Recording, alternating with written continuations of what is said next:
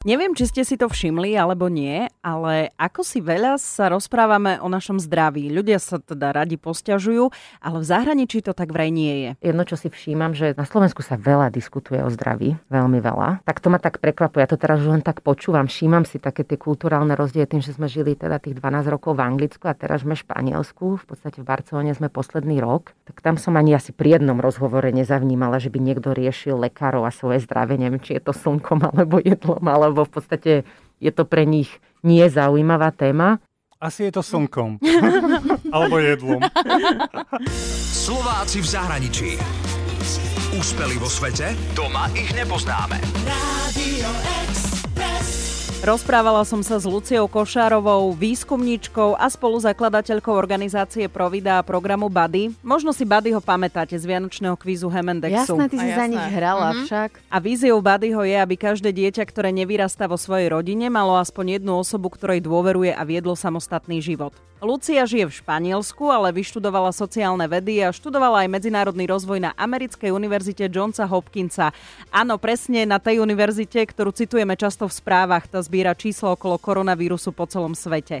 V minulosti pracovala pre Radu Európy a Svetovú banku a neskôr pôsobila ako konzultantka v otázkach zdravotníctva a sociálneho rozvoja v rôznych krajinách sveta. A s Luciou sme tak trošku akože diskutovali nielen o tom zdraví, ale aj o tom, že prečo je ťažké odpovedať na otázku, ktorá krajina má najlepšie zdravotníctvo? Ľudia sa pýtajú, ktorý systém je, je najlepší. Ja sa pýtam, ale v čom? Keď sa takto vyhodnocuje systém, sú tam rôzne aspekty. Je to, že do akej miery je systém spravodlivý, že všetci bez ohľadnúť na to, koľko zarábajú, aký majú príjem, dostanú tú istú starostlivosť. Potom sa sleduje, do akej miery ten systém chráni finančne ľudí hej, od katastrofických nákladov, tak ako to vidíme napríklad v Spojených štátoch, keď ľudia nemajú poistenie, tak choroba ich prinesie do absolútneho bankrotu. Čiže sa hodnotí viacero aspektov. Je ťažké povedať, tam majú najlepšie nemocnice, alebo ano, keď, tam majú najlepších lekárov. Keď budem najbližšie s kamarátmi hovoriť o našich chorobách, tak položím otázku, ktorá krajina má najlepšie zdravotníctvo. No a Lucia svoje skúsen- skúsenosti v rámci výskumu využíva práve aj pri programe BADY ako odborná garantka pre oblasť merania dopadu a kvality sa venuje ochrane a bezpečnosti detí a ako najlepšie nastaviť systém sledovania prínosu programu pre deti, dobrovoľníkov, Centra pre deti a rodiny. No a cieľom Badyho je, aby sa deti, ktoré vyrastajú bez rodiny, aby sa teda po odchode z centier osamostatnili. Postaviť sa na vlastné nohy tak, že máš teda svoje samostatné bývanie, máš prácu, to neznamená, že sa ti vždy bude dariť, lebo aj my o prácu niekedy prídeme, aj my niekedy sa pohádame s frajerom a prídeme o bývanie, ale že sa im ako tak darí a že vedia byť prínosom do spoločnosti. No a tam už máme teraz nie okolo 30 takýchto mladých odidených, ktorí teda všetci mali bývanie a 86% teda, že skoro všetci mali nejakú formu práce. Neviem, neviem si to predstaviť, e, že zrazu sa postaviť, vieš, v ich situácii klobúk dole. No ja, že si nevieš predstaviť hadku s partnerkou. No, lebo, lebo aj v rodinách klasických nevyhodíš dieťa, keď má 18 domov. No, tak niektorí aj do 30 do 40 mama hotel a 5000 detí inak vyrastá bez, e, bez rodiny na Slovensku a vieme už, že tá pozornosť je luxus a je to ten najcennejší dar, preto aj ten body hľada dobrovoľníkov, aby ten čas trávili jeden na jedného. Zatvor si oči a teraz si predstav, že koľko máš kontaktov ty v telefóne, keď je ťažko, alebo sa ti niečo nedarí, alebo máš prúser, hej. A teraz si predstav, že by si tam nemala nikoho v tom telefóne, asi máme komu zavolať. Máme komu zavolať. I keď je vybitý mobil, tak troška problém, ale za normálnych okolností vždy máš komu. A Lucia tieto svoje všetky skúsenosti zo zahraničia takto využíva na Slovensku. Je to systematická dlhoročná práca a Bady stále hľada dobrovoľníkov od jesene aj na východnom Slovensku. Úspeli vo svete? Doma ich nepoznáme. Slováci v zahraničí. Lucia Košárová, vítaj v Radio Express. Ahoj, Oli. Keby si mala v skratke povedať, čo teraz robíš ty, čomu sa ty venuješ? Tak e, momentálne robím v našej vlastnej organizácii, ktorú sme založili e, s mojim bratom Ladislavom Košárom v roku 2006. Um, Provida a teda najmä program Buddy. Takže som spoluzakladateľkou programu Buddy, ktorého hlavným cieľom je teda spájať deti z detských domov, teraz sú to už centra pre deti a rodiny, s mladými, e, dospelými, stabilnými ľuďmi, jeden na jedného, aby ich teda sprevádzali počas viacerých rokov na ceste k samostatnosti. Uh-huh. Tak nejak zjednodušene povedané. Ja Badyho poznám, uh-huh, lebo minulý rok pred Vianocami sme aj v Hemendexe hrali taký vianočný kvíz, kde sme uh-huh. súťažili a snažili sa nahrať čo najviac peňazí. Uh-huh, Tie peniaze uh-huh, sme uh-huh. potom venovali rôznym organizáciám a ja som si vybrala práve program Bady. Takže viem, o čom Bady je, ale keď sa vrátime aj k Provide, uh-huh. tak Provida sa zameriava asi aj na iné veci, nielen na Badyho. Tak najprv, že je veľká vďaka, že si si nás našla a že si nám vyzberala peniažky, lebo si to veľmi vážime. Vzniklo to, tak sme hovorili, že sme teda založili organizáciu Providu, ktorá naj, najprv robila aj viaceré aktivity, divadlo pre nepočujúcich, aj nejaké projekty v oblasti umenia, ale ako hlavným, hlavným ako kľúčovou aktivitou, a kde to teda začalo, bolo s, detsky, s, de, s deťmi z detských domov. Takže ten príbeh neviem, či ty poznáš, keď v podstate môj brat e, zakopol o deti v roku 2006, keď si teda predávali nejaké korálky alebo náramky, ktoré oni vyrobili. No a on si teda takýto jeden kúpil a mm, pozvali ho teda k sebe, vtedy teda ešte do detského domova, nech, sa, nech teda príde na návštevu. No a keď tam teda on išiel, tak um, sa opýtal, že ako im ako môže pomôcť. No a bolo mu v podstate povedané, že nech e, pomôže teda vyplniť kvalitne e, voľný čas detí. No ja som vtedy žila na Kostarike, takže brat mi zavolal a on teda sa venoval svojej e, firme, ale jeho spolupracovníci, zamestnanci začali teda, povedal, že môžu teda časť ich toho firemného času venovať um, týmto aktivitám. No a volal mi, že poď, že ideme urobiť nejaký teda prvý tábor uh, pre deti uh, z detských domov. Tak ja, že no dobre, tak zoberiem si dovolenku, tak som priletela na týždeň a išli sme do hôr, ten tábor sa volal 4, 4 živly um, a prišli tam deti zo štyroch detských domovov. A boli sme tam teda viacerí takíto mladí dobrovoľníci, však robil to aj brat aj ja popri popri jeho práci a počas teda večerov a víkendov. No a, bolo nás tam, neviem, 10 dospelých a x detí zo štyroch detských domov a tam sme si uvedomili, že um, každé to jedné dieťa uh, potrebuje svoju individuálnu pozornosť a lásku. A tak, ako je to nastavené v centrách, kde teda sú, že celý deň sú v škole, v skupine a potom ja alebo ty prídeme domov a máme teda doma ten rodinný kľud, tak oni ešte idú do ďalšej nejakej, na nejaké skupinové miesto. No a mm, toto bolo rok... nejaký spoločný program. Pre... Zase, no že aj keď sa vrátia zo školy. Mm-hmm. Presne tak. No a to bolo teda v roku 2006. A tak ako to hovoríme s bratom, že potom prišlo nejakých 8 rokov e, e, nejakého skúmania, že, že ako teda najlepšie by sme im vedeli pomôcť v tomto systéme, tak ako sú teda veci tu nastavené, z ktorej strany sa do toho pustiť a tak, aby sme doplnili prácu ostatných organizácií a zároveň, aby to nebolo len, že máme z toho teda dobrý pocit, ale že nech im to teda reálne pomáha. No a najprv sme začali teda rôznymi skupinovými aktivitami priamo s deťmi, v ich voľnom čase, lebo teda išlo o kvalitné trávenie voľného času a ako teda bežali tie roky, tak sme videli, že toto je ono, toto nie je ono, ani toto nie je ono, lebo každé to jedno dieťa má proste svoj svet, svoje potreby a má tak inú štartovaciu čiaru ako ostatné deti, že oni potrebujú plnú pozornosť, teda niekoho, tak ako my ju dostávame od našich teda rodičov alebo niekoho blízkeho kamaráta, No a to bol potom po nejakých 8-9 rokov skúšania a priamej práce s deťmi. Sme teda zmenili úplne prístup, že jedine takto bude fungovať, keď každé takéto dieťa dostane svojho človeka dlhodobo, ktorý teda bude pri ňom dlhodobo stáť. A napriek tomu, že to dieťa je do školy a teda má svoj život v tom detskom domove, má nejakú osobu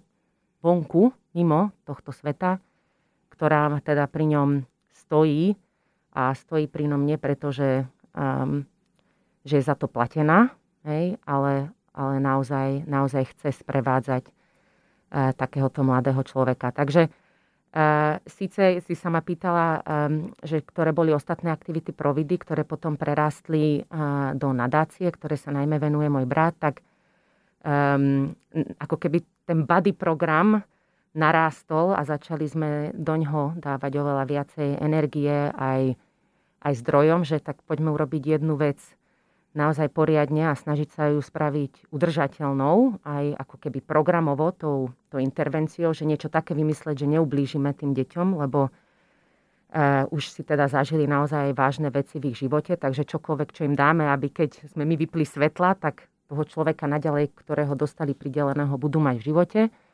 a samozrejme, aby sme tú organizáciu urobili aj finančne udržateľnou. A tie ostatné aktivity v Provide naďalej beží aj e, štipendium Krídla, ale mm, a potom ešte je ten veľký projekt, e, ktorý začal pred pár rokmi.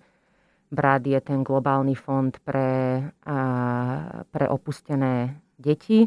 To teraz tiež je ako keby viacej tak utišené, ale z toho, z toho boli podporené, bolo podporených 5 organizácií vo svete a opäť cieľom nebolo im dať len na program, teda jak to my hovoríme, že len na cerusky, ale aby pomohli tie zdroje uh, urobiť tie organizácie udržateľnými. Mm-hmm. Takže... Ja som sa aj pýtala, že um, čo ty teraz robíš? Mm-hmm. Ty si už povedala, že si teda spoluzakladateľkou Providy a riešiš aj ten program Buddy, ale predtým si mala nejakú inú prácu, skôr ako si začala takto aktívne venovať Badimu a všetkým veciam okolo? Hey, no tak ten môj príbeh je taký, je, je, hovorím, že som urobila už plné kolečko asi, lebo ja som teda už 20, vyše 20 rokov pred zo Slovenska, jak sa to už nazbieralo. No a mm, začalo to asi tým, že ja som chcela ísť na medicínu alebo na psychológiu. No a mami, mami, mamina mi teda tak povedala, že ja ti poviem všetko e, e, pozitívne a je to ťažké a teda sa teda sa rozhodni. A potom... E, Kvôli medicíne, lebo mamina je doktorka. Áno, presne tak. E, a ja som chodila teda na metodku a tak e, v tom čase prišli zo zahraničia, z Holandska, teda hľadať študentov na, na štipendia, na rôzne gymnázia. No a mm, ja som teda spravila tie nejaké príjmačky, alebo čo teda trebalo spraviť. A No a dostala som e, štipendium ísť do Holandska. Samozrejme pomohlo, že už som vedela celkom dobre anglicky, alebo predtým som bola na výmennom e, pobyte, keď ja som bola rok preč a rodičia mali rok iných študentov u seba doma. No a zrazu som sa teda ocitla v Holandsku a neviem, nejak som sa zlákla, že najprv som si vybrala tie predmety na tú medicínu a potom som si ich úplne zmenila a stratila som teda pôdu pod nohami, že a čo teraz? No a tak zrýchlenie, takže už potom som v podstate študovala to, čo je v zahraničí dosť e, časté, že ten, ten prvý stupeň, ten bakalár je taký všeobecný, hej, je to aj v Anglicku, aj v Amerike, že sa nemusí človek hneď zamerať v 18, že čo presne chce robiť, čo je super, lebo si môže o, o, o, oskúšať viacero veci, ale na druhej strane ja som bola, že ojojoj, a teraz čo? No a mm, Študovala som teda v Holandsku, potom v Taliansku a v Amerike a v podstate ma zabíjalo smer rozvojové krajiny, takže um, je to v podstate master, um, čo bol na Johns Hopkins vo Washingtone a v Taliansku, kde je to teda ekonomia rozvojových krajín a tam tiež som si ale vyberala predmety na zdravie a zdravotníctvo. Takže už ma to tak od tej medicíny ťahalo, ťahalo naspäť k tomu zdraviu. No a tam som potom stretla aj svojho, svojho teraz už manžela, Španiela Ignácia a tak nás odvialo teda do Strednej Ameriky na Kostariku, kde som robila v um, jednej poradenskej forme, ktorá pôsobila aj na Slovensku, kde šéf bol, že no tak ale ty si Slovenska, Slovenka, vieš aj maďarsky, a prečo chceš ísť na Kostariku? Ja, že no tak, lebo môj priateľ by tam rád išiel. No a, a tam som sa teda začala venovať zdravotníckým projektom v rozvojových krajinách. Takže to boli e, projekty v oblasti HIV AIDS, reformy zdravotníctva um, a podobné. No a takže moja oblasť sa postupne stávala verejné zdravotníctvo, um, epidemiológia, zdravotné systémy. To je teraz také aktuálne. To je teraz také aktuálne. To, jak manžel hovoril, že aj keby si sa teda už unavila v tom bady, tak môžeš ísť zrátať, že koľko ľudí je nakazených, alebo že teraz, teraz by bolo práce. Ja hovorím, že bolo, no. No, lebo ty si študovala na univerzite Johnsa Hopkinsa ano. a teraz vlastne táto univerzita sa najviac podľa mňa spomína v spravodajstve, ano, že podľa tak. oficiálnych štatistík tejto univerzity e, to a to a stále Hopkinsová univerzita a to. Presne tak. No tak e, ja som, ja som, tam som sa ešte nezameriavala až tak na zdravotníctvo a epidemiológiu, to až počas môjho doktorátu. Takže na tej ceste, čo som ti hovorila, že hľadania sa e, po rozhodnutí neísť na medicínu, tak, um, tak mi to ešte chvíľku trvalo, až potom teda môj doktorát v Londýne uh, bol už potom špecificky zameraný na uh, teda v oblasti zdravotných systémov, epidemiológie a zdravotnej ekonomie. Takže to je moja oblasť. Nie, nebolo to teda, neboli to deti centrách a v detských domovoch, ale, ale je to, ja to ja hovorím, že to je jak bratranie cesternica, že to zdravotné, sociálne, to, sú, to je všetko spolu. No. Jedno s druhým. Jedno s druhým. A v čom je tá univerzita taká dobrá? Ako, a pre teba, si, že... prečo si si ty vybrala túto univerzitu? Tak ja ti poviem, že ja keď som teda odchádzala z Holandska, kde som bola na University College Utrecht, um, čo bola taká nová odnož Utrechtskej univerzity, všetko v angličtine, a bol to na taký americký model, tak um, um, som hľadala, že akého mastra by som mohla robiť a pozerala som sa všetkými smermi, takže mm, nebolo to úplne špecificky, že prečo Johns Hopkins, hej, hlásila som sa na rôzne a bolo mi veľkou radosťou a cťou, že ma teda prijali. Ešte som im aj zavolala, keď mi dali teda štipendium, že či sa náhodou nepomýlili. Lebo ako asi vieš, tie americké univerzity sú veľmi drahé. A teda um, s tým som si to nevedela úplne predstaviť, takže povedali, že nie, nepomýlili sa, ale v čom sú dobré, no ja tak ja hovorím, že je to... Uh, je to veľa rokov driny, hej, že nič sa nedá za noc, tak ako aj tu sa hovorí, že kedy sa veci zlepšia, zmenia k lepšiemu, tak myslím si, že je to veľmi dlhá cesta ľudí, ktorých na tom záleží v kombinácii so, so zdrojmi, so zameraním na, na expertízu a ani tie univerzity, či už v Amerike alebo v Anglicku, sa nestali takými, ako, ako sú za noc. Hej. Takže mm-hmm. ja to tak nejak vidím, že čokoľvek aj tu, tu na Slovensku, že každý nech robí v tom, tom, čo mu ide najlepšie a z generácie na generáciu to bude lepšie. No. To obdobie po skončení školy mm-hmm. a obdobie pred bady, mm-hmm. čo si robila? Takže ja som... Um, ako som ti hovorila, keď som pôsobila na Kostarike, tak som robila na veľa zdravotníckých projektoch a mala som takú potrebu ísť do väčšej hĺbky. A preto som sa e, rozhodla ísť na e, si spraviť ten doktorát, čo som išla do, do Londýna, na London School of Economics. Um, takže doktorát, tí, čo robili, trvá dlho, v zahraničí veľmi dlho. Um, keď um, keď ľudia hovoria, že je to ťažké a, a dlhé, tak, tak majú, majú pravdu. Takže to mi zabralo um, niekoľko rokov a tam som sa zameriavala na, na tému, ktorá mi bola srdcu blízka, tým, že som teda odišla zo Slovenska, stále ma to nejak ťahalo, že čo sa tu teda u nás deje, ako sa veci menia. Takže môj doktorát sa um, zameriaval na dopad teda zmeny režimu a, a rozdelenie Československa na zdravie a zdravotný systém. Takže v tom čase sa veľa sledovalo, že čo sa teda po 89. a 93. stalo, ale zameranie bolo na, najmä ekonomické, finančné, aj možno sociálne, ale tak konkrétne na zdravie a na zdravotníctvo nie až tak. Takže tej téme som naozaj som mala šancu ísť do hĺbky, až do takej hĺbky, že keď som teraz skončila doktora, niekto hovorí, že poďme to publikovať ako, ešte ako knihu. Ja, že nie. ja už potrebujem od tejto témy oddych. Takže to bolo nejakých 2000 no niekoľko rokov. No a potom sa mi narodili um, dvojičky, takže Karla a Aleka, ktoré dnes už budú mať 10 rokov za chvíľočku, takže to je taký skrz, do, také, také neočakané do života, keď si človek myslí, že bude mať jedno dieťa a zrazu, že oj, nie dve naraz. takže tam som to chvíľku prerušila, no a potom, keď som dokončila doktorát, tak som um, ešte chvíľku učila na univerzite. Vtedy mi nejak prišlo, že to, tá akadémia učenie ja to potrebujem teda s niečím iným kombinovať. A najmä aj preto, že samotný výskum je krásny, ten publikačný proces už potom e, menej a pre mne išlo aj o to, aby to, čo sa teda e, publikuje a skúma, aby to teda išlo aj do praxe. Hej? A hovorí sa veľakrát, že e, koľko, od, od momentu, keď príde nejaký nový výskum, aj, aj v medicíne, že prejde, ja neviem, či je to 10 alebo 20 rokov, kým sa to teda aplikuje do toho reálneho života, No a preto som si myslela, že teda na univerzite nebude to asi moje miesto. Ani som nešla s tou motiváciou robiť si doktorát, že ja teda raz zostanem na univerzite, čo sa ešte možno v budúcnosti môže stať, ale v tom momente som to tak necítila. No a odišla som teda robiť do jedného anglického e, inštitútu, tak um, asi preloženie nejaký mienkotvorný výskumný inštitút. Uh-huh.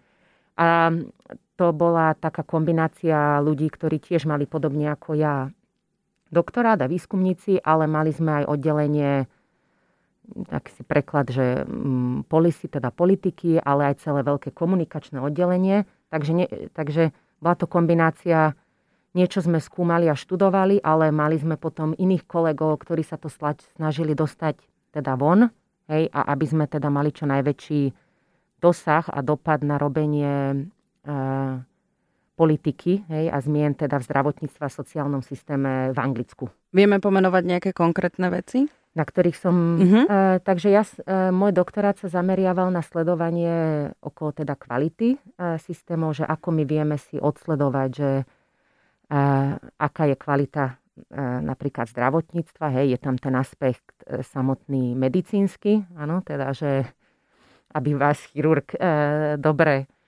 Eh, odoperoval. Potom je tam ten aspekt, ktorý sa najviac diskutuje, že ako to teda ten eh, pacient alebo ako teda ľudia vnímajú to kvalitu, hej, tak jak veľakrát počujete, no tak ten doktor, mm, že bolo to skvelé, že čo konkrétne, hej, že tá ambulancia vyzerala pekne, alebo hej, že to, co sú tieto aspekty, hej, že bol doktor bol milý, ale teda na ceste pacient zomre, hej, takže to je tá druhá, to je tá tá druhá časť. Takže moja, moja oblasť bola, že ako sa teda sleduje kvalita, koľko rôznych dimenzií má kvalita, lebo nie je to nikdy len jeden aspekt, je to teda kombinácia. Takže no a, čo to má všetko? A kombinácia čoho všetkého? Takže je to toho, čo sa volá to technické, hej, kde sa ide, ide teda, teda podľa e, špecifických medicínskych postupov, hej, že ako sa teda má liečiť podľa rôznych, podľa toho, aká je to choroba, aká je to diagnoza. No a potom je to to mm, sa mi to aj ťažko e, prekladá, teda je toto um, um, to personálne, hej, mm-hmm. to osobné, ten, ten vzťah, to vnímanie, tá spokojnosť uh, toho, toho pacienta. No a potom sa ešte hodnotia iné indikátory na úrovni celej uh, populácie, hej, že potom ako sa ešte sleduje kvalita a výsledky nie na úrovni jednotlivcov, ale teda na úrovni väčších, e, väčších skupín ľudí. No a ja som sa začala najprv venovať medzinárodným porovnávaním e, kvality systémov, keď som tam prišla.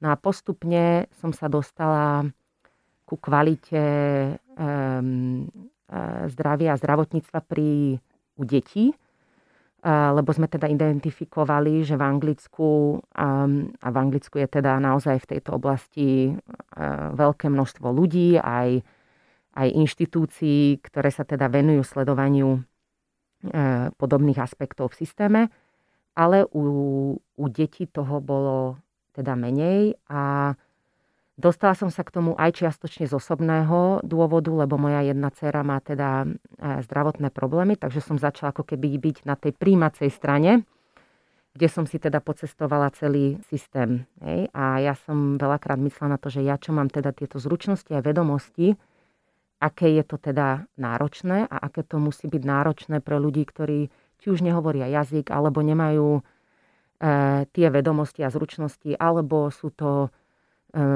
mami alebo otcovia, ktorí vychovávajú sami a, a nie je to nečasté, že majú jedno mm. alebo dve deti, chore deti. Takže postupne som sa dostala k téme merania kvality um, zdravotníckých služieb pre deti a najmä s chronickými uh, chorobami. No a už tu nás sa blížim ako keby k bady, že, že aj ako v zahraničí je teraz tá tendencia, že aj pri fyzických uh, chorobách, teda chronických fyzických chorobách, sa teraz veľmi často rieši e, duševné zdravie. Hej? Takže celkovo um, jeden je aspekt, že máte teda nejakú fyzickú chorobu, ale potom ako dôležité je samotné uh, prijatie a ten duševný aspekt uh, aj v tejto oblasti. No a popri tom ja som Buddyho stále robila, venoval sa mu potom plnšie už môj brat, hlavne lebo ja som mala teda dvojičky a tento ďalej, ďalej, ďalej, áno, ďalej sa mi veci teda v živote tak bolo obdobie, keď som mu teda povedala, že vieš čo, teraz to musíš niesť chvíľku ty sám. No a prišiel rok 2017, keď teda ja som akože tak čiastkovo pomáhala trošičku teda v oblasti merania, ako to možno nastaviť, aby to teda naozaj malo čo najväčší vplyv na tie, na tie deti, ako to vieme sledovať, hej, ako to vieme zisťovať. No on teda v 2017 tak, že vieš čo, že už to teda eh, veľmi, veľmi to začína rásť, hej, je tu na to, eh, na Slovensku máme veľký dopyt, hej, volajú nám eh, z, z centier, že kedy vieme akože viacej bady za rýchlejšie a, a že či teda by som neprišla, že to, že to potrebuje viac niekoho, kto sa bude teda venovať kvalite um, a samozrejme meraniu dopadu a prínosu pre deti a dobrovoľníkov. Takže v roku 2017 ja som si najprv zobrala neplatené voľno. E, v Anglicku som povedala, že viete čo, že e, naša organizácia ma potrebuje, idem teda tomu dať rok a uvidím, ako to pôjde. No a po roku som zistila, že tam je toľko roboty a práce, že a, a hlavne mm, som mala taký pocit, že mm, ma to potrebuje viacej a vieme mať celkovo väčší dopad a prínos nielen na Slovensku, ale keď sa nám to podarí postaviť na nohy, tak aj inde, lebo máme pozitívne reakcie aj z iných miest, že toto je niečo, čo nielen deti z detských domov potrebujú, ale že mať takéhoto človeka a tento model e, je prínosný aj, aj v iných oblastiach, takže už potom som v Londýne povedala, že teda už sa nevraciam, ale samozrejme vtedy sme ešte žili v Londýne, takže ja som teda robila na diálku ale keďže program a všetky jeho časti poznám veľmi dobre, tak som to vedela robiť na diálku a teda dochádzať na Slovensko podľa potreby. Takže to bolo mm-hmm. takéto obdobie medzi. No a ešte sa trošku vrátim k tomu výskumu, mm-hmm. čo si hovorila. Mm, to je presne, keď napríklad, že v správach máme nejakú správu o rebríčku hodnotenia kvality napríklad zdravotníctva mm, alebo nemocníctva. Sú tieto všetky takéto informácie? Áno, to je to, to je to najpálivejšie. To je, keď sme publikovali tú prvú štúdiu, tak eh, sme porovnávali eh, akože mm, vyspelé mm, krajiny, neviem, už ich si to presne nepamätám, 10-15 ich bolo. A, a samozrejme, ja ako výskumník som si dávala teda pozor na každé jedno slovo, na každý jeden graf, každú jednu tabulku, lebo toto sú práve tie veci, ktorých sa médiá hneď chytia, takže naše komunikačné oddelenie aj robilo veľkú prácu, aby vopred informovalo Guardian, BBC, eh, Sun, aj všetky vopred, aby teda neskočili, neskončili také, že Ehm, ja neviem, Aby to neprekrútili. V mhm. Amerike zomiera viac ľudí, ako v Nemecku. Samozrejme, nedá sa tomu úplne zabrániť, ani sme tomu nezabradili, keď sa robila aj... Takže potom naši kolegovia dobiehali, dohaňali, ale snažili sa dať čo najviac informácií vopred, ehm, všetkým teda médiám, lebo je to to, čo ľudí teda najviac zaujíma a veľakrát je to neskutočné zjednodušenie. To, ako som ti teda spomínala, že ľudia sa pýtajú, ktorý systém je, je najlepší. Ja sa hovorím, že ja sa pýtam, ale v čom? Mm-hmm. Áno, že e, keď sa takto vyhodnocuje systém, sú tam rôzne aspekty. Je to, že do, aký, do akej miery je systém spravodlivý, áno, že všetci bez ohľadnúť na to, koľko zarábajú, aký majú príjem, dostanú tú istú starostlivosť. Potom e, sa sleduje, do akej miery ten systém chráni finančne um, ľudí hej, od katastrofických nákladov, tak ako to vidíme napríklad v Spojených štátoch, keď ľudia nemajú poistenie, tak um, v podstate choroba ich prinesie do absolútneho bankrotu. Ano? Takže hodnotí sa aspekt um, to, neviem teda už... Možno tá toho prístupu, prístupu to, je tá, tej... to je tá financial protection, mm-hmm. do akej miery ich teda to um, ich chráni a potom do akej miery teda sa mínajú, míňajú zdroje um, efektívne, hej, že za tie zdroje, ktorá krajina má, aké teda výsledky vie dosiahnuť a potom tie ostatné aspekty, ktoré som ti spomínala. Hej. No a keď sa teda dostane takéto nejaké porovnanie alebo rebríček a je to len jeden aspekt, bez toho, aby sa teda naozaj sledovalo, že koľko ľudia prispievajú, um, úmrtnosť, teda nejak celá komplexita indikátorov, tak, um, tak to nevedia asi k tým správnym názorom. Ano, takže, ale, ale na druhej strane, takže našou úlohou podľa mňa ako výskumníkov je spolupracovať um, či už s médiami, alebo teda s tým našim komunikačným oddelením, aby sme takúto komplexitu čo najlepšie, čo najlepšie ľuďom teda priblížili No ale samozrejme, čo je náročné v dnešnej dobe, že všetko sa teda zjednodušuje na jeden obrázok, na jednu vetu a komplexitu ano. takéhoto niečoho. Dám si gol do vlastnej bránky, lebo presne Áno. viem, o, o čom hovoríš a Áno. najviac my sa s kolegami bavíme na tom, keď e, vyjde správa, že víno pomáha, červené víno pomáha zlepšiť krvný tlak a potom sa Áno. rozprávaš s lekármi a vedcami a hovoríš, bola tam nejaká časť, ktorú sme iba našli úplne takú tak. minimálnu a niekto to takto zjednoduší a v podstate zveličí. Presne tak. Takže úplne rozumiem. A potom vlastne e, vysvetľuješ aj to, že e, keď je presne nejaký rebríček, tak veľakrát v tých správach, keď čítame, a to hovorím práve preto, že nie kvôli tomu, že robím spravodajstvo, mm-hmm, ale práve mm-hmm. kvôli tomu, aké tie články sú zdieľané po sociálnych sieťach, kde sa vždy hovorí, že áno, že síce ten titulok je, že ja neviem, nejaká nemocnica, alebo napríklad, že, niečo. že táto nemocnica je najlepšia, ale hodnotili sa tieto a tieto aspekty mm-hmm, a z toho, mm-hmm. že sa vždy vymenuje, vymenujú tie oblasti, ktoré, ktoré tam sú. A to sme teraz videli aj pri, pri covide, hej, že, že kým sa začalo uh, lepšie informovať, že koľko, koľko je nakazených, ale nemôže sa porovnávať malé Slovinsko s veľkým Španielskom, hej, treba dávať či už na obyvateľstvo, koľko bolo otestovaných, hej, ako boli otestovaní a tak ďalej. Ako do tejto témy ani nechoďme, lebo je o nej toľko teraz písané, ale práve to je tá výzva, že keď idú takéto čiastkové veci von, tak ľudia už potom nie je tam, ako tam musí byť priestor povedať trošku viacej, že prečo je to teda ináč v Nemecku alebo v Anglicku a na ktoré veci sa pozeráme konkrétne. Hej? A ja tak ja hovorím, že nikde to nie je nikde to nie je ideálne.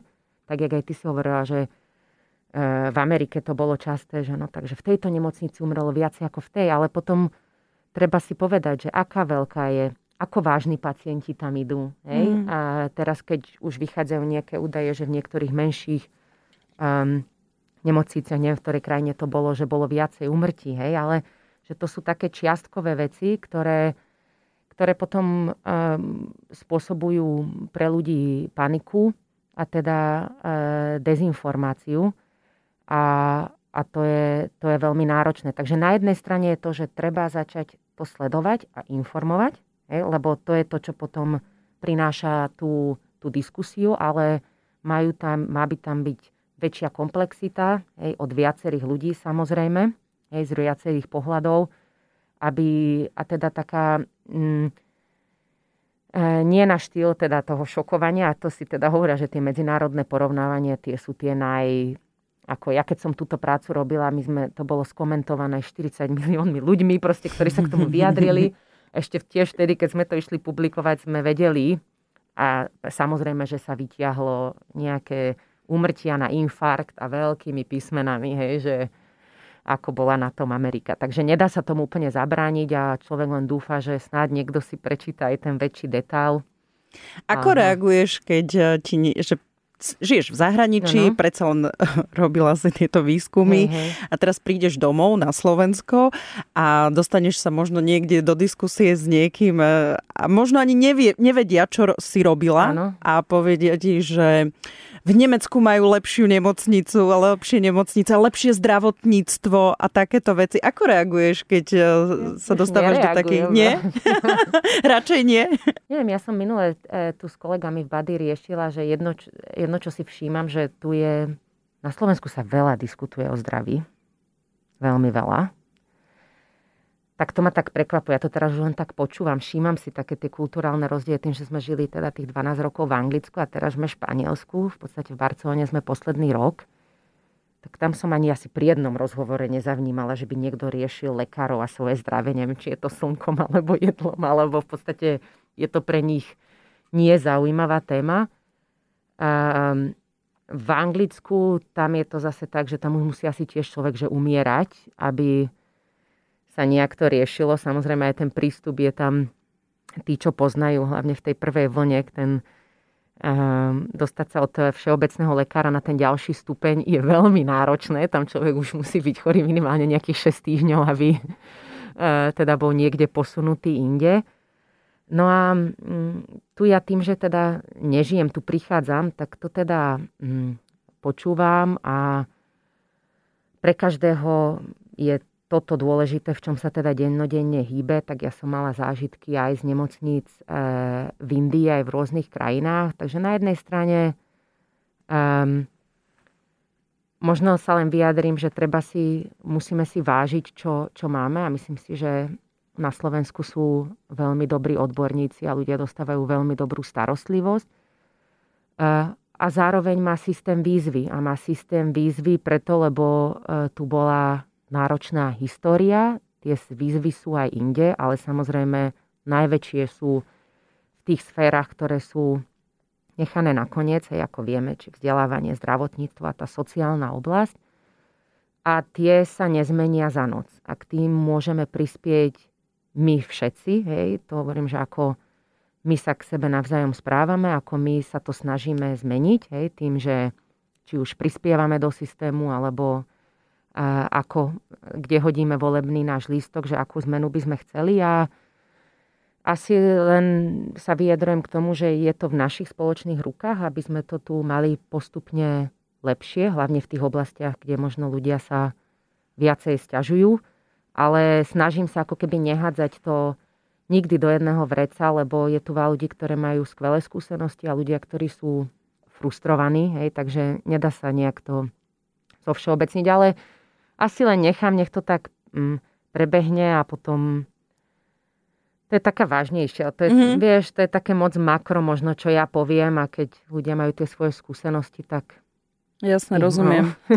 Áno, veď každý, tak ako si povedala, že na každú tú nemocnicu sa treba pozerať, že akí pacienti, s akým ochorením a všetky tie veci okolo, takisto aj ľudia. A kto mal aké tak. ochorenie, kto mal akého lekára, kto mal akú skúsenosť, akože ťažko niekedy vyhodnotiť. Niekto má s nejakým lekárom do, veľmi dobrú skúsenosť a niekto nie. Ja hovorím, že to je ako s kaderníčkou. Tak. Proste niekoho dobrého striha, niekoho tak, s právnikom, s kaderníčkou, s architektom, čiko. A je to kombinácia, ako v každej krajine, je to kombinácia kombinácia zdrojov, ale je to kombinácia ľudí a a ich mysle tak, ako mi jeden kolega v Anglicku povedal, lebo to je taká, ja hovorím, že to je taká výhoda Slovenska, čo mne sa páči, že Slovensko je malé.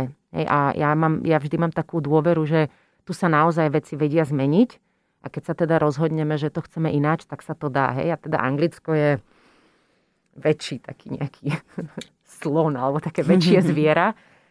A, a po tých štyroch rokoch, keď som tam teda robila potom doktoráte, ja že ja tomu to neverím, že však na túto tému už je 40 rokov starý dôkaz, hej, že, um, um, že toto ne, nefunguje takto. Áno, ale je to tak historicky zakorenené, hej, že ja sa stavím, keby som sa tam vrátila o 100 rokov, že to bude stále rovnako. Áno, že oni majú napríklad tú veľmi silnú funkciu toho všeobecného lekára, že ne, ne, neviem, jak sa to povie, ne, nedá to odporúčanie ďalej. Mm-hmm. Áno?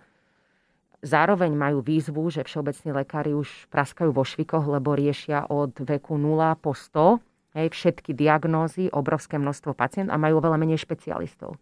Hej. Ale to je tá brzdná brána, áno?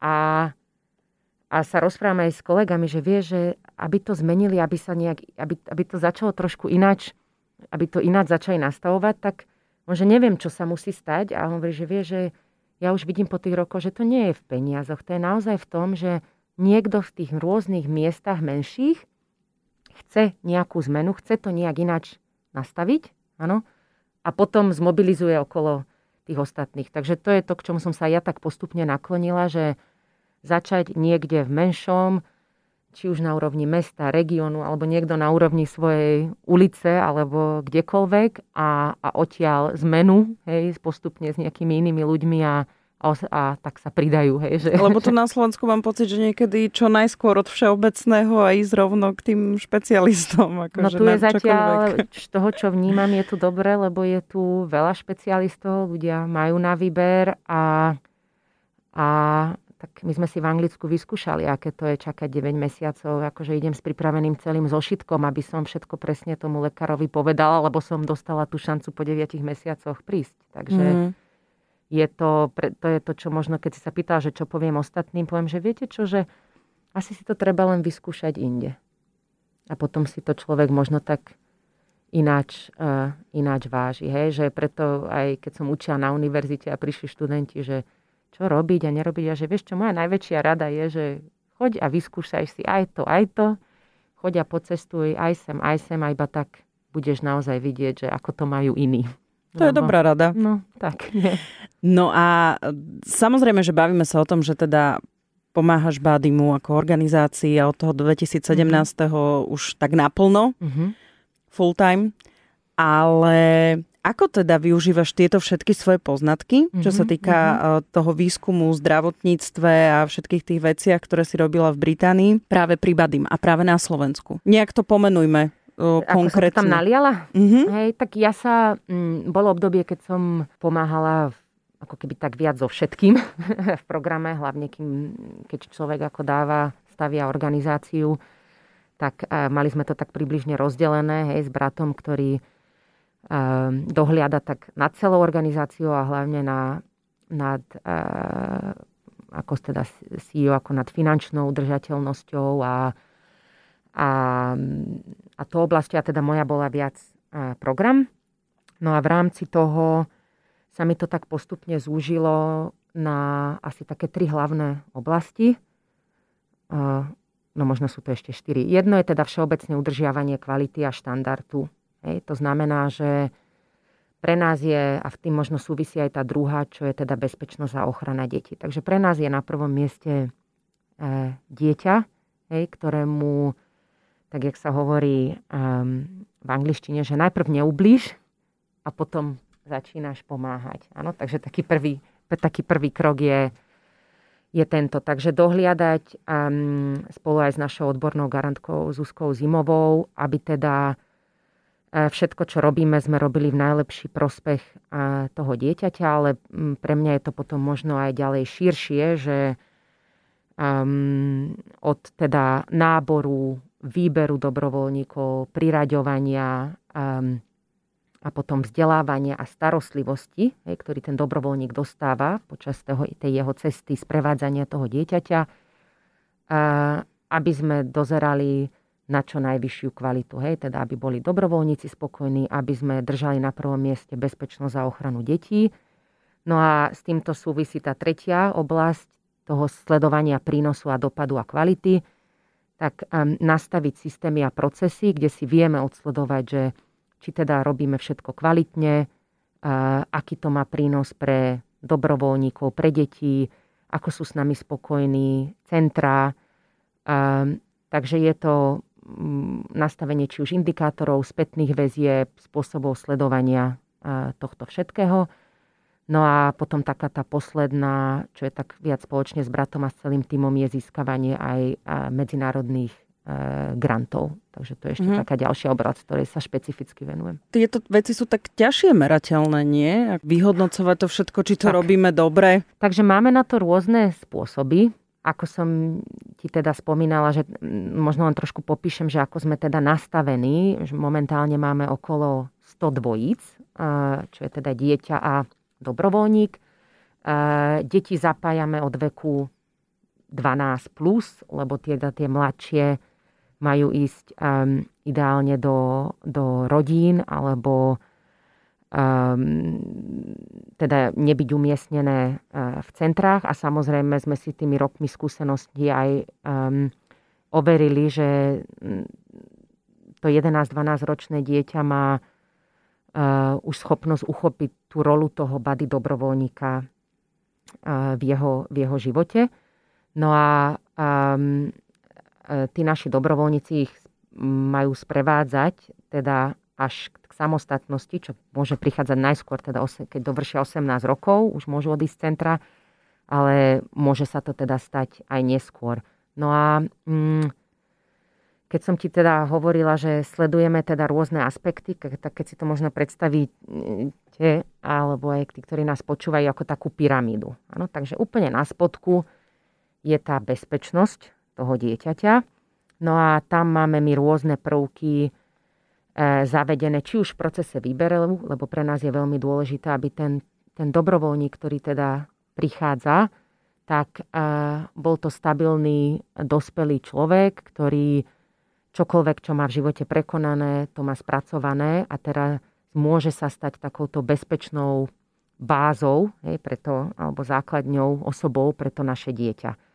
No a samozrejme potom tú bezpečnosť sledujeme aj cez naše kolegyne psychologičky, koordinátorky, ktorá každá má na starosti okolo 20 dvojíc, s ktorými sa teda pravidelne sa stretáva s dobrovoľníkom, s dieťaťom, s centrom a tam máme rôzne formy, akým teda si získame spätnú väzbu. Takže to čiže, je tá bezpečnosť. Áno, áno, čiže to nie je, že teraz, aha, ja chcem byť buddy, aha, tak tu poď rovno k niekomu, prechádza si ten človek aj nejakými sedeniami. A... Áno, my to tak porovnáme, akože mm, neviem teraz presný počet hodín, ale aj e, ľudia, ktorí sa rozhodnú ísť teda na, na si adoptovať dieťa, alebo sa stať um, náhradnými rodinami, tak si prechádzajú procesom E, školiacím a podporným procesom, takže my to máme veľmi podobne e, nastavené.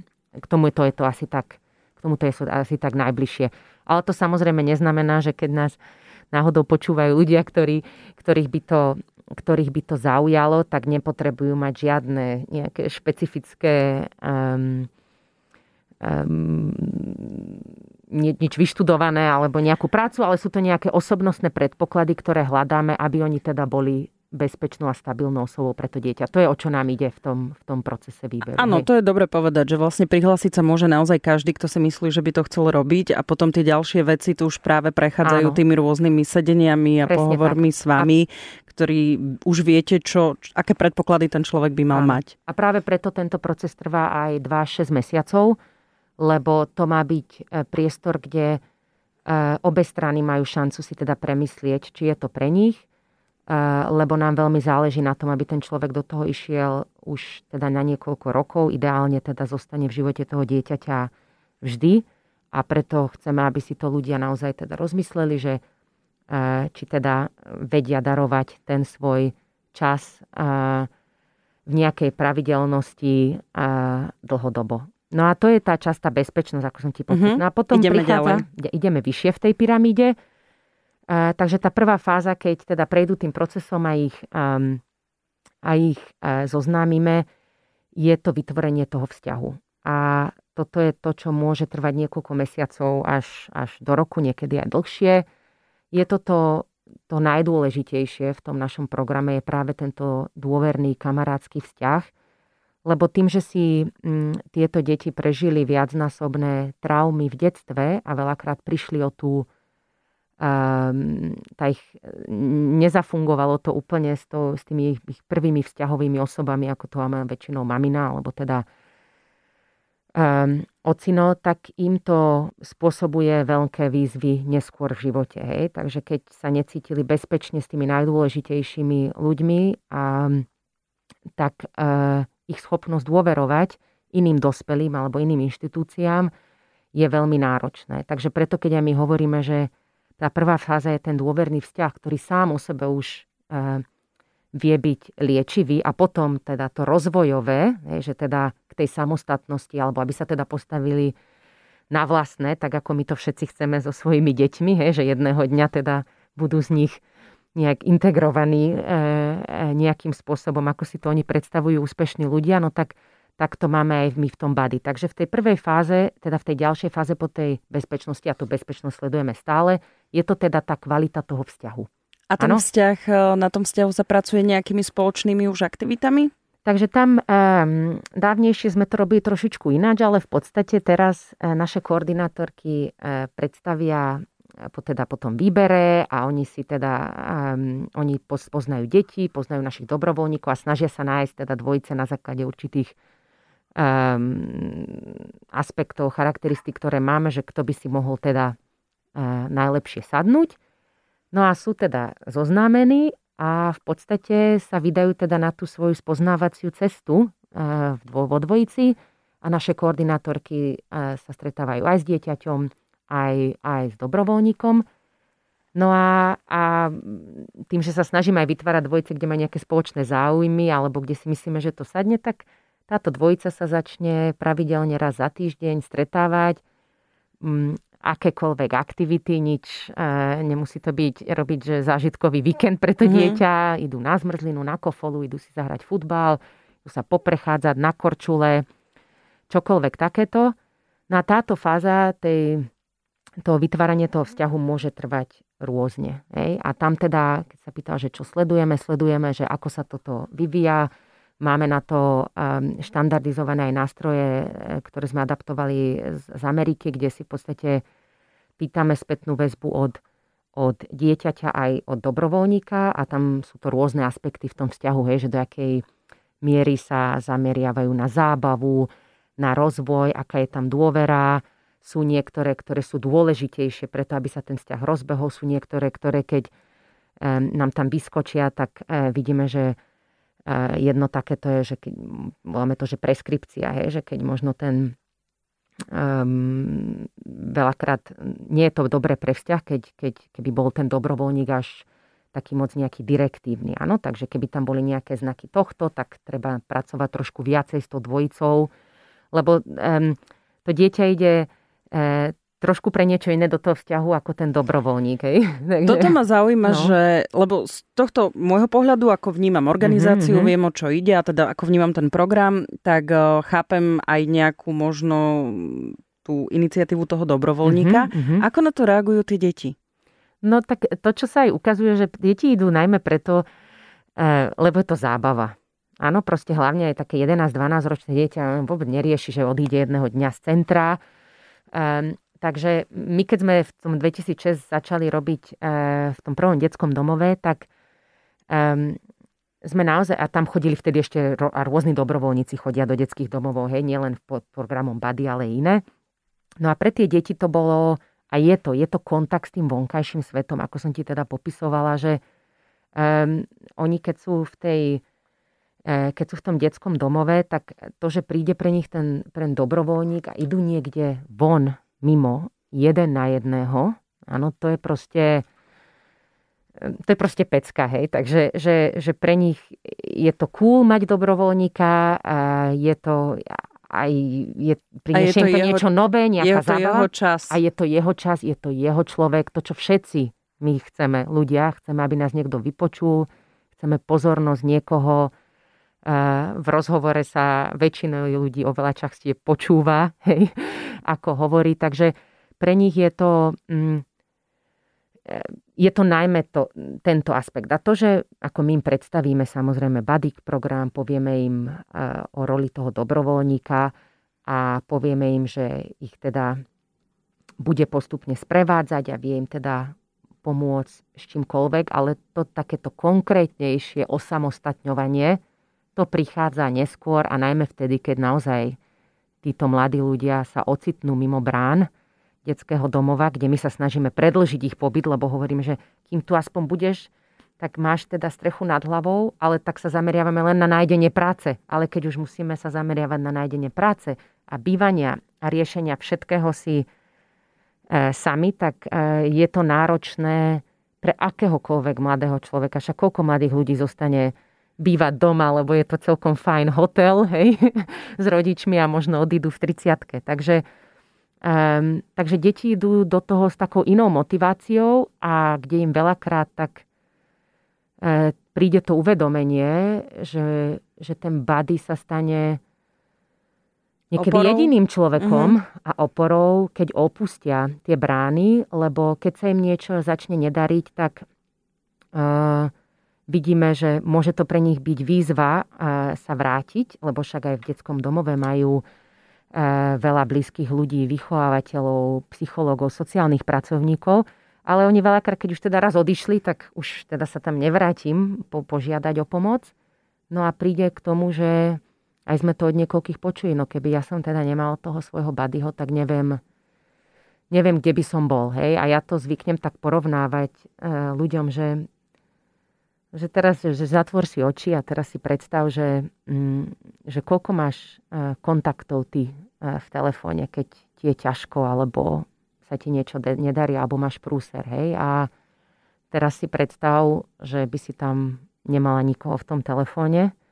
No a to, že teda oni majú aspoň jednu takúto osobu, tak to vie byť veľká vec, lebo tie naše, to naše sociálne zázemie a tie kontakty máme ho veľmi iné ako deti, ktoré vyrastajú v centrách.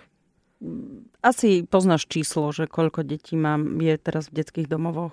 Uh, je to okolo 5000 na Slovensku. No.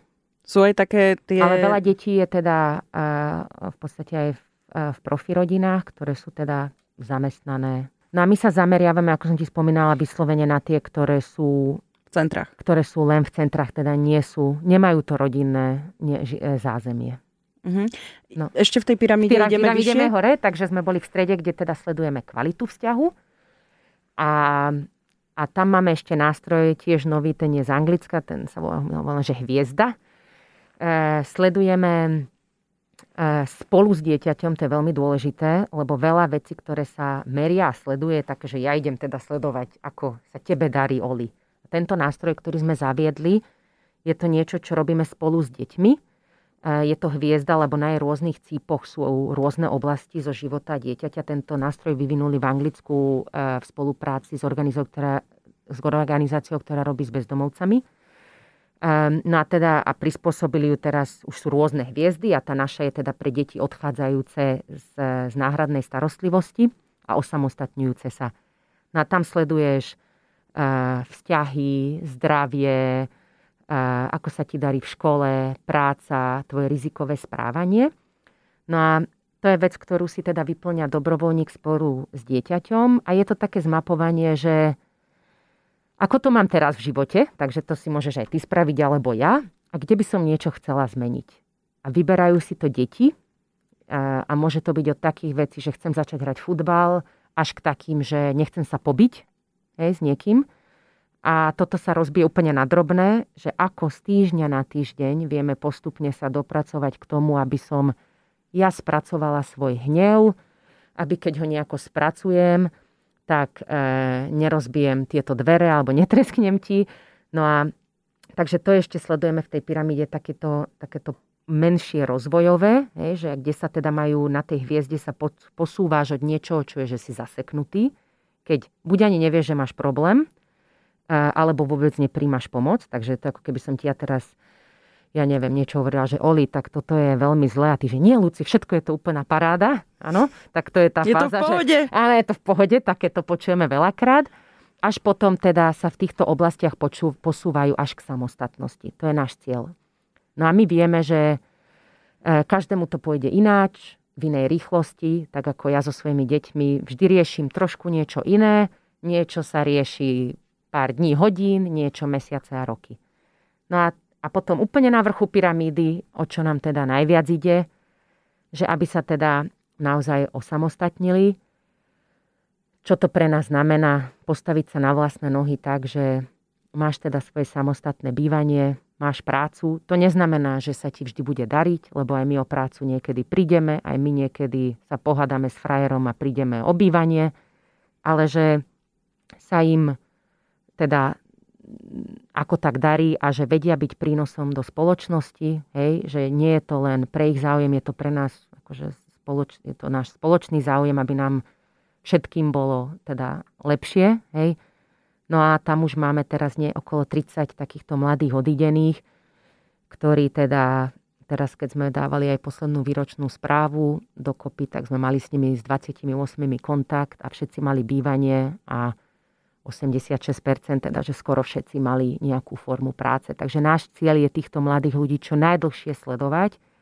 Oficiálne dáta sú výzvou, hej, lebo veľakrát tieto deti sa stratia, alebo títo mladí ľudí sa stratia v štatistike. Áno, potom, ako vieme, nájdeme ich z druhého konca, teda, že či už skončili na ulici, alebo teda na nesprávnych miestach.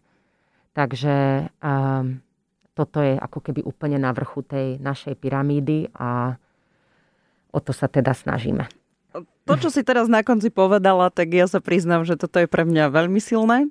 Celé, celý ten odkaz tohto vášho programu a celej tej práce, ktorú robíte. Ani som o niečom takom nepočula, čiže je to fakt, že obdivuhodná práca a ja ju oceňujem, či už z pozície ako človeka, aj z pozície, že robím s tebou rozhovor. Fakt skvelé. A zaujíma ma, že ako to vnímajú tvoje deti aj keby to chceli najprv ignorovať, to sa nedá, lebo tým, že to robíme s bratom, tak všetky naše rodinné rozhovory, dovolenky, proste bady, bady, bady, bady všade. A, a zdá sa im to super. No, manžel ten robí uh, v Afrike, ja som ti teda spomínala, obidvaja sme e, sa spoznali, on chodil na tú istú univerzitu, robili sme v rozvojových krajinách, takže robí uh, v podobnej nejakej sesternici tohto pomáhajúceho a ale neúplne rozumejú, čo robí on v tej Afrike, lebo je to také komplikovanejšie. Myslím si, že bady veľmi dobre rozumejú, stretli aj niekoľkých buddy, poznajú ich, už aj poznajú ich um, príbehy a zdá sa im to skvelé. Jedna moja dcera, ktorá je tak viac umelecky, tak jej sa zdá vždy tá naša výročná správa, že je aké pekné, to je nakreslené, ja takéto tiež chcem kresliť a potom druhá hovoria, že my to potom môžeme od vás prebrať, keď, keď vyrastieme, tak... Akože do Španielska? A či ja, teda, akože, aby to viedli? Že by to oni Aha, robili, okay. hej. Mm, Takže dobre. ja hovorím, že viete čo, dievčatá, vy si nájdete, čo, čo vy chcete, každý si musí nájsť to svoje. No a samozrejme, tak jak som ti spomínala, že nás teda oslovili aj z iných krajín, že či by mohli mať Buddyho, takže určite pre nás je takým cieľom aj výzvou najprv teda na Slovensku a potom možno nejakým iným spôsobom, či už cez francízu alebo nejako ináč um, priniesť Buddyho aj do iných krajín. Aj teraz v Španielsku som sa už kontaktovala s jednou nadáciou, ktorá robí takto s mladými dospelými a po vyskúšaní veľa programov, tak ako sme si ich my vyskúšali a podobne aj v Polsku, keď som bola, tak prišli, že aj my ináč nejak tak tomu prichádzame, že to, aby mali niekoho nejak tak dlhodobo, teda je, nepoužila som ani to slovo teraz s tebou, to, men, to mentorstvo, to mentoring, lebo nám to tiež tak dlho trvalo, že u nás my to máme také, že mentoring plus, lebo je to také hlboké a dlhotrvajúcejšie, ale aj oni vidia, že je to asi jedna z najlepších vecí, čo, čo, čo môžeme robiť, že či už v tej oblasti ako my, alebo ja som to videla v Anglicku, kde to robili s ľuďmi, ktorí mali rakovinu a dostali takéhoto buddyho, niekoho, kto už si prekonal rakovinu, ktorý ich sprevádzal tou cestou, alebo možno aj tu v rádiu máte, že príde nový kolega, zamestnanec, tak dostate niekoho seniornejšieho, ktorý ho teda sprevádza, aké je to fungovať v exprese.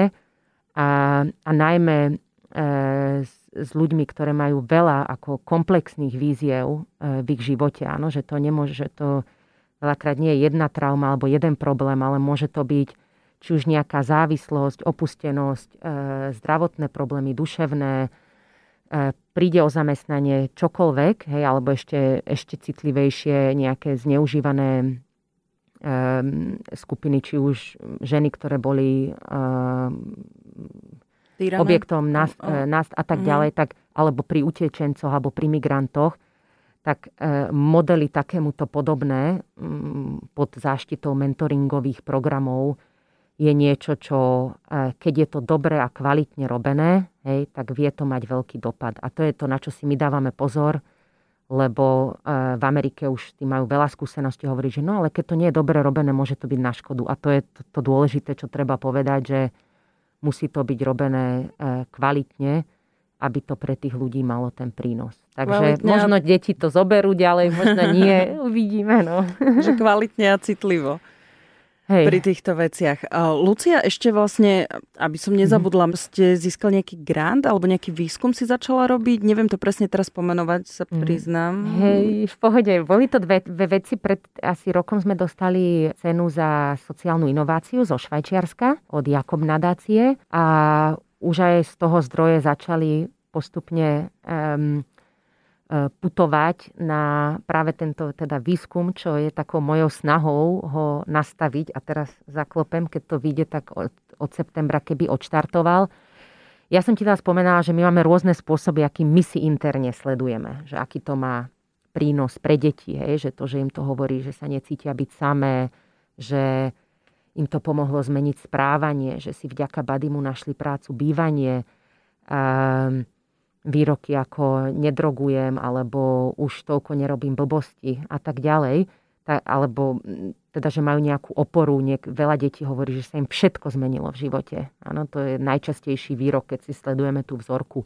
No a toto si teda my zbierame. No a samozrejme v štandarde výskumu, ako asi vieš, porovnať proste skupinu, ktorá dostala liek a teda nedostala liek je asi ten najväčší štandard hej, v oblasti medicíny, tak mojou asi takouto výskumnou deviáciou bolo cieľ urobiť niečo podobné. Porovnať teda deti s Badym, s deťmi, ktoré Badyho nemajú v živote. No a tento výskum v spolupráci teda s americkou univerzitou som už posledný rok a pol začala nastavovať získavať aj teda eh, zelenú od, ehm, od ústredia, ktorú sa nám podarilo tak získať, že teda, že áno, že boli by veľmi radi, keby sme takýto výskum eh, spravili a zároveň ehm, aj tu partnerov na Slovensku zo Slovenskej akadémie vie teda nájsť si ako keby spolupartnerov, spoluhráčov, ktorí by nám pomohli s tým výskumom, keďže ja som v zahraničí No a, a nastaviť to tak, aby sa nám to teda počas niekoľko rokov podarilo sledovať. Samozrejme, um, ako si sa ty pýtala, nie je toto náročné, nie je to náročná skupina, nie je to náročná cieľová skupina. Také to môže byť niečo veľmi drahé, čo vám to môže ukázať, čo keď vám to neukáže to, čo by ste chceli, aby to ukázalo. Um, to je všetko pravda, hlavne v tejto oblasti je to iné ako v tej medicíne. Ešte aj tam je to stále náročné, keď sa možno jedná o liek. U nás je ten liek teda ten body, ako to voláme. No a chceli by sme naozaj odsledovať, že ako sa tieto deti, najprv nastavujeme výskum na 3 roky, posúvajú v určitých um, oblastiach, ktoré by sme merali štandardizovanými nástrojmi. Tie oblasti sú um, je, sú tam nástroje v oblasti samoty a, a podpory, potom v oblasti emočnej regulácie, teda potom v oblasti správania, kvalita života a ešte niekoľko ďalších. Takže vlastne začala si pracovať na takom medzinárodnom výskume mm-hmm. v spolupráci s akou univerzitou? E, výskumníčka sa teraz presunula na Fordham University, takže ona si robila doktorát e, pod jednou profesorkou, ktorá už sa veľa rokov eh, venuje v podstate vyhodnocovania efektivity a kvality mentoringových programov všade na svete, takže ja som ju oslovila v Berlíne, lebo som hľadala niekoho, keďže ja už som tak moc interná, niekoho nezávislého, mm-hmm. kto by teda mal záujem eh, na takomto výskume s nami spolupracovať, keďže ja som už moc vnútri v tom dennodennom, tak som nie v tej výskumnej role. No a podarilo sa mi nájsť teda túto univerzitu a výskumničku, kde to, je, kde to veľmi zapadá do ich výskumnej oblasti. A ona robila výskum už s rôznymi cieľovými, ale nie špecificky na deti, ktoré sú teda, e, vyrastajú v inštitúciách. Takže ju to veľmi zaujalo. No a samozrejme teda dáta a vyhodnocovanie pôjde do Ameriky a výsledky by sme mali vidieť o niekoľko rokov. A, a cieľ je teda ten, že tu budeme sledovať deti, ktoré sú tie mladšie deti. Hej? A a, ale budeme mať šancu vidieť ten taký ten postupný posun, ktorý by sme potom chceli dať do nejakého spojenia to, k tomu, že ako sa im potom bude dariť neskôr. A bol aj takýto film robený a takéto podobné výskumy, kde napríklad odsledovali skupinu ľudí každých 7 rokov, hej, veľmi dlho. A, alebo výskum, ktorý na Harvarde robili kde sledovali vzťahy ehm, tiež jednej skupiny počas niekoľko eh, dekád alebo teda generácií. Takže moja taká vízia je, že by sa nám ideálne podarilo to ako predlžiť na viacej rokov a teda sledovať eh, životy a osudy eh, týchto detí. Takže ja veľmi dúfam, že budeme vedieť nastaviť čo najlepšie tento výskum aj s jeho výzvami. Každý výskum má svoje výzvy, ktoré len teda treba dať na papier a povedať, že toto sú jeho plusy a minusy, ale to neznamená, že keďže je to ťažké, aby sme to nerobili. No. Lucia, držím palce. Ďakujem, Uh, Oli. nielen v tomto výskume, ale samozrejme aj v tom praktizovaní tých vecí, ktoré budete skúmať. A verím, že sa teda o niekoľko rokov, keď budeš mať výsledky výskumu uh, spracované, spublikované, Áno. tak sa stretneme a budeme môcť už rozoberať priamo všetky tie konkrétne veci, ktoré z toho výskumu vyplynú. E, My sa tešíme a preto aj ďalej pokračujeme aj bez výskumu, lebo vidíme, aký obrovský prínos to pre ne má.